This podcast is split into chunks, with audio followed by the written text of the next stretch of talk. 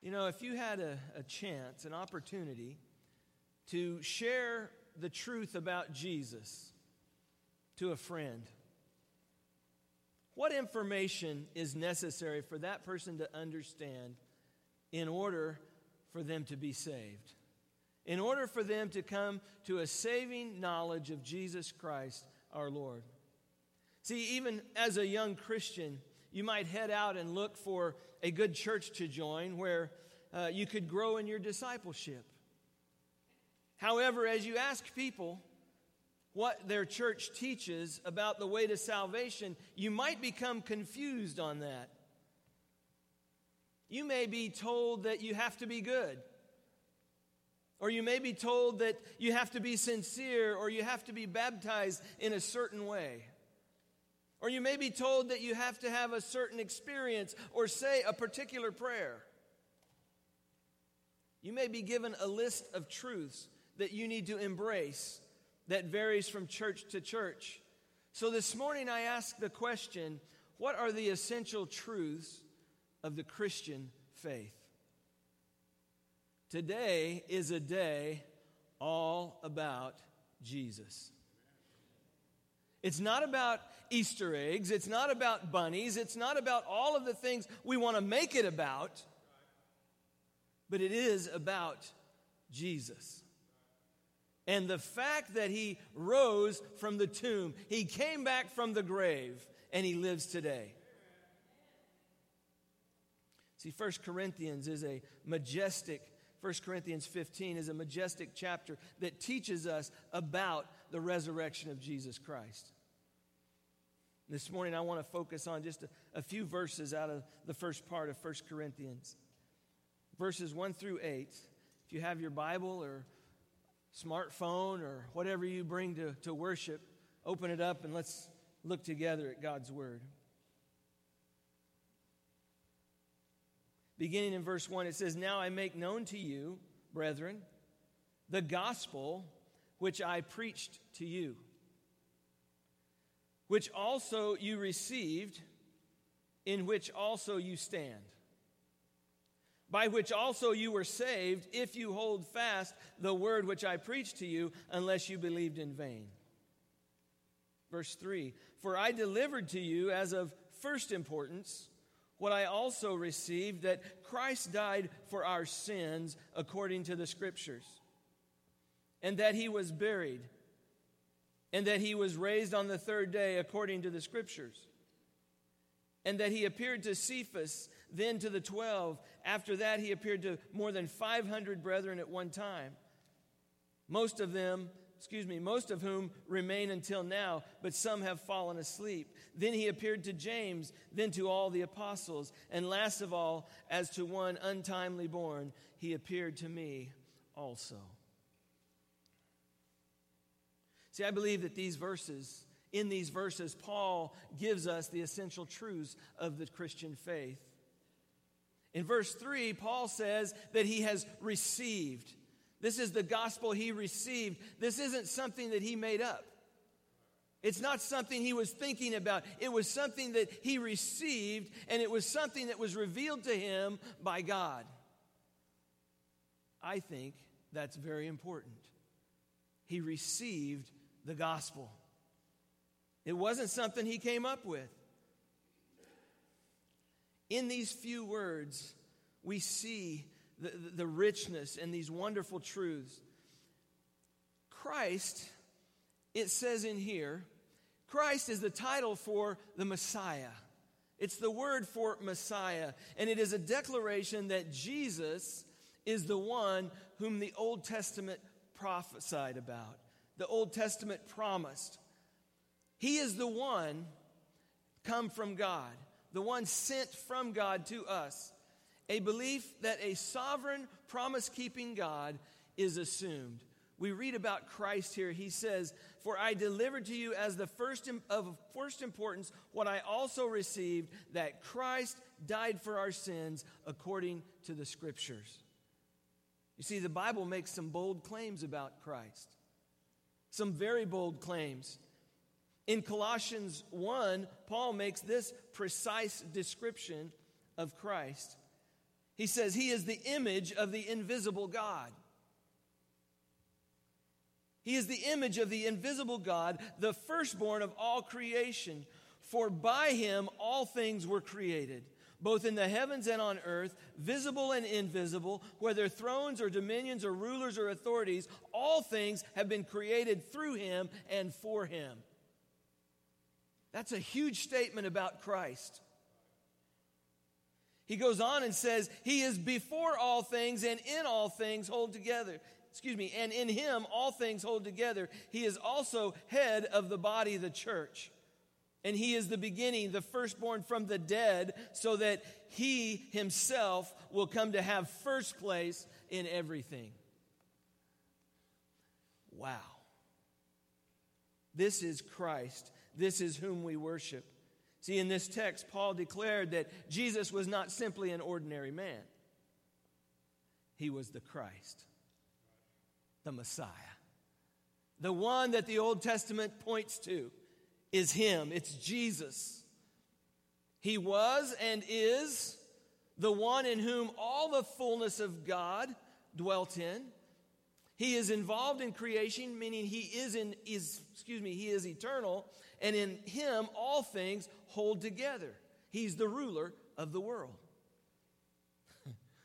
Jesus is God who became man and dwelt among us. It is Jesus whom we worship. Listen, if people are wrong about Jesus, then I want to say that they are following a false God. You need to hear this. If they are wrong about Jesus, if they diminish or if they lessen who he is, it is a twisted and perverted faith. It is not the gospel. I mean, think about it this way a child may think of their parents as the people who live in the same house as I do, or as the person who bankrolls my life or someone I enjoy being around. And these are all accurate statements, but they don't go far enough. A child needs to understand that it's their parents that also have authority over them, that also have a responsibility to them, and also is responsible for them. There's much more to it than it's just somebody that I live with or somebody that pays my bills or somebody I like being around. Their parents are, are uh, responsible for them and they are an authority over their life. This is huge. Because they need to understand this is because uh, they need to understand this because they must listen to their parents because ultimately their parents have their best interest at heart. They are taking care of them and pouring into their lives. It's so important. It's the same way with Christ. He was a good man. He was a wonderful example for us. He was a great teacher. However, those statements don't go far enough. He is the Christ, the Messiah, the one God promised to send to rescue us and to save us for all eternity. See, Paul declares that Christ died for our sins. The message of salvation and new life is not someone's thesis on how to have your best life now. It's not what somebody thinks about it. It's what God has done for us. God sent his son Jesus to die for our sins. See, it's not something that comes from the imagination, it is verifiable history the simple statement that Christ died for our sins, it implies some other core beliefs. When you think about this, we are sinful and we are responsible. We're held responsible for our sins. Paul said Jesus died for our sins. I mean, just as a cancer patient must be someone who has been diagnosed with cancer, so a person who needs their sin forgiven must be a sinner. Now, sin is breaking God's laws, breaking the laws that God has given us. And every one of us has missed the mark for what God intended for us. And we live in a time when people resist taking responsibility for their lives. I mean, they, they blame their bad behavior on their parents, they blame their bad behavior on their environment, they blame their bad behavior on their trials. And there are many voices in the world trying to confuse the issue of responsibility before God. But the issue is simple Have we, in fact, done what God has asked us to do? And with the answer to that question, we all stand guilty. Every one of us. Guilty before God. You see, because sin is serious. Sin is serious business.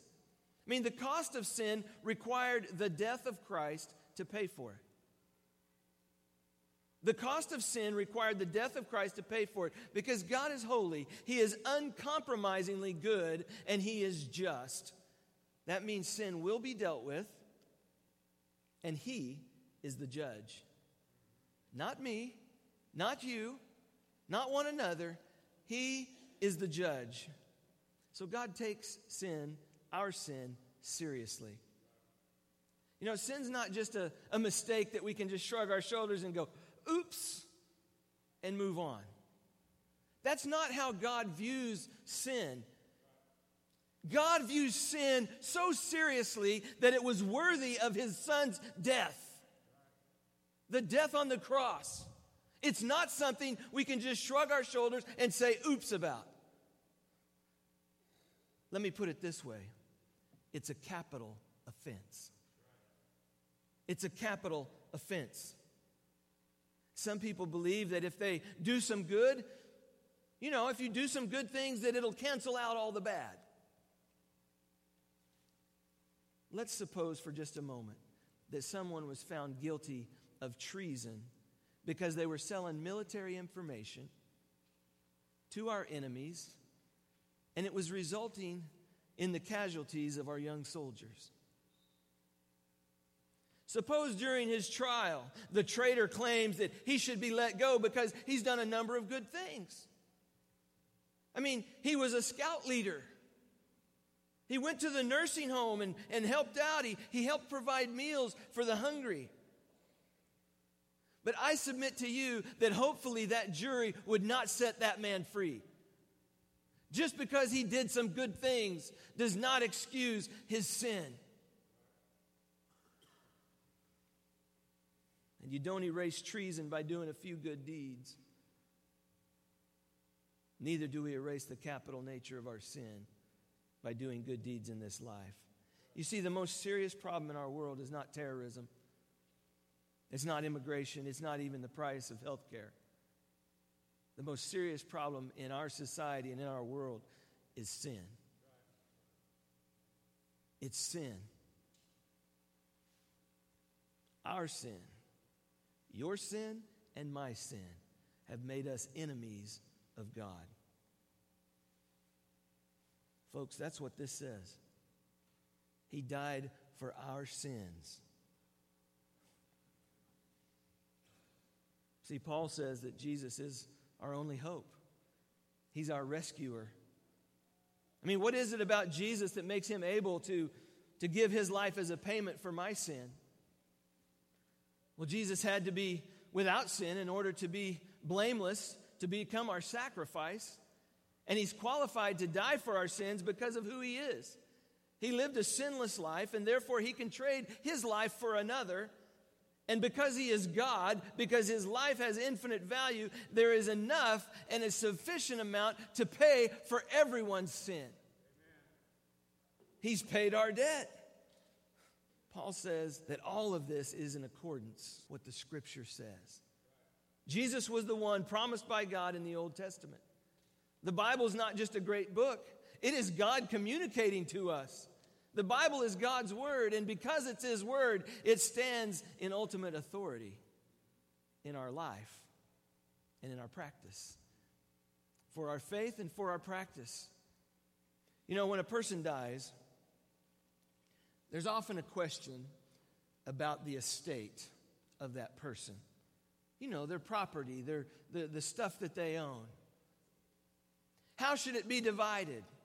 How should it be divvied up and who gets what items?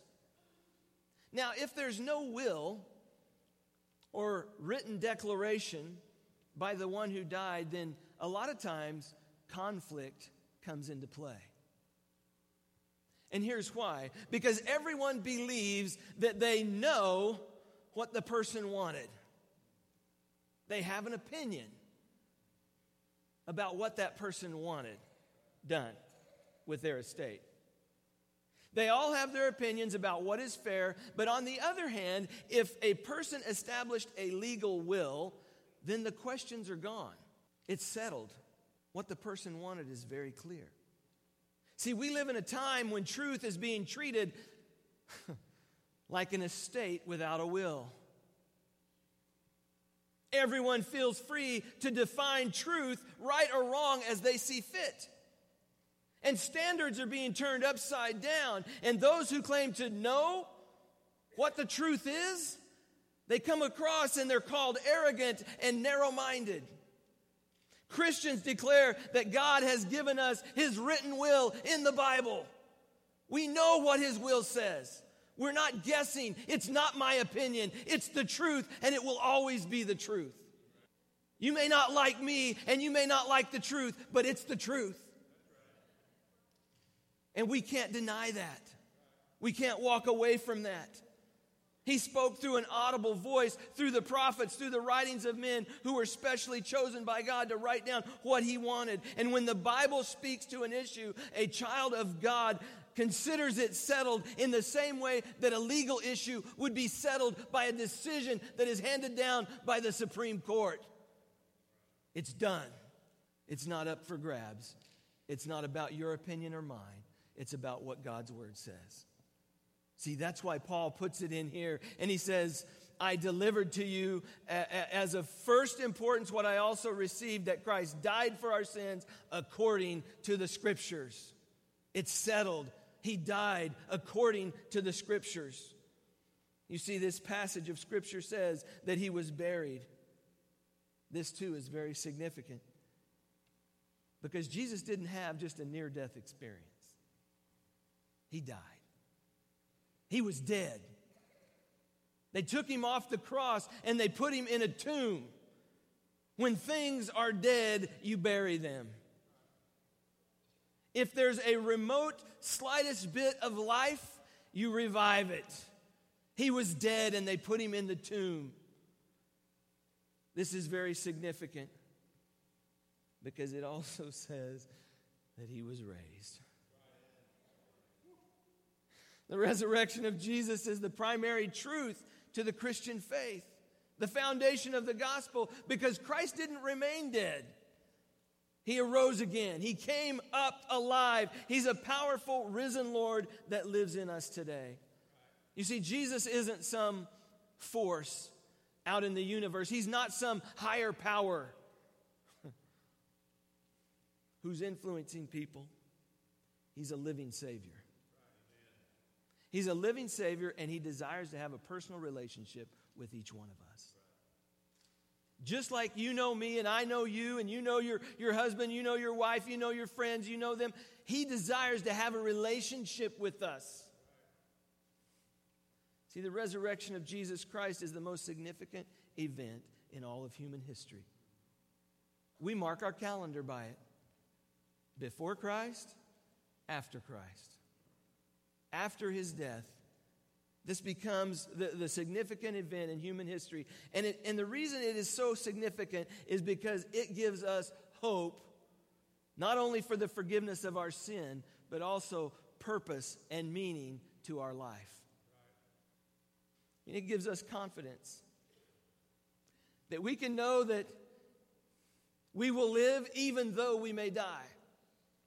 Through this one event, we know that God cares about us and has entered the world, has made peace with us between us and Him in the person of Jesus Christ. Now, when Christ saves you, He saves all of you, the whole being. Every part of you is saved, and every part of you will be delivered from sin. If you're taking notes, write this down. This is my whole sermon in one sentence. It is not soul salvation that we believe in, it is whole salvation. We are completely saved. Because we are saved from the penalty of sin. I mean, praise God, we have a Savior who can save us from the penalty of the sin, Amen. of your sin and mine, because otherwise I'd be hanging up there on the cross myself. But thank God I don't get what I deserve. In His mercy, He reached down and He saved Ridge. And I'm thankful for that. We're saved from the penalty of sin, we're also saved from the power of sin. This deals with us today. It happens day by day with the new life that has been given to us in the power of the Holy Spirit. We are saved from the power of sin, but we're also saved from the presence of sin. On that day, when I stand face to face with the one in whom I have believed, there will be no sin. You know what's not in heaven? Sin we will be saved from the presence of sin. See, God is transforming us day by day. Lastly, Paul says here that he appeared. This last piece of information is a declaration that there are eyewitnesses to the death, the burial, and the resurrection of, of Jesus. It's a historical fact. There's lots of evidence to that. And what Paul is telling them is he's saying, go talk to these people. They saw him alive after he was buried. They saw him walking the earth. Go talk to these eyewitnesses. Go check it out for yourselves. See, in these few verses, we have the essentials of our Christian faith that God revealed himself through the scriptures. We've rebelled against God and, and, and have become enemies with God. And Jesus is the promised deliverer in the Bible that, that, that, is, that it points to. He is the sinless Son of God, that He came. He is fully God, fully man. And because of His unique qualifications, He died in our place. He was buried, and then He rose again. And eyewitnesses saw Him after the fact. Folks, this is our Christian belief. It's not about eggs, it's not about Easter bunnies. We believe in the death of Jesus Christ for our sins. We believe that he died, was buried, and rose again. And that's why we celebrate. That's why we get together and celebrate what Christ has done. We need to realize that what we believe matters. What you believe, where you put your trust, matters. Since salvation is a gift from God, we should also live with gratitude with thankfulness. I mean, we deserve God's wrath, and He extended mercy and grace to us, and we must never forget that we have received undeserved grace. I would say we also need to focus on the essential issues. I mean, we spend too much time contending for our preferences, for neglecting the essential truths of the faith. I mean, churches split over things like worship styles, types of music, they split over, uh, you know, arguments of predestination and free will, forms of baptism. At the same time, we allow the person and the work of Christ to be watered down by political correctness. We sit back and we don't say anything. Sometimes when believers dismiss the authority of God's word. I mean, we squabble. We squabble what is over what is over what's less important, and we leave off the stuff that is primary, that should be number one. But lastly, we must learn to clearly articulate the truth of the gospel to others. It's becoming more and more important to know what we believe. I mean, these are critical times. If we get the essentials wrong, then we're promoting a false religion. I mean, we're like someone who sees someone who is drowning and we throw a big rock to them thinking we are helping them and we're not helping them. We're actually, actually making it worse for them. See, our society is drowning in the confusion of false teaching, and we as believers must speak clearly the Word of God. C.S. Lewis wrote about how hard it is to allow God to get beneath the surface to change us. He said, The terrible thing, the most impossible thing, is to hand over your whole self, all of our wishes and precautions to Christ, to give all of that to Christ. But it is far easier than what we're all trying to do instead. For what we are trying to do is we're trying to remain what we call ourselves. To keep personal happiness as our great aim in life, and yet at the same time be good. We're all trying to let our mind and our heart go their own way, centered on money or pleasure or ambition, and hoping, in spite of this, to behave honestly and chastely and humbly. And then he says, and this is exactly what Christ said we could not do. As he said, a thistle cannot produce figs.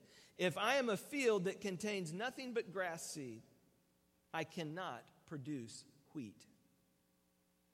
Cutting the grass may keep it short, but I'm still going to produce grass and no wheat. If I want to produce wheat, the change must go deeper than the surface. I must be plowed up and resown. See, change, lasting change in your heart and mine is an inside job. Transformed from the inside out. It's an inner change that brings outward service. It's an inward change that brings outward sacrifice.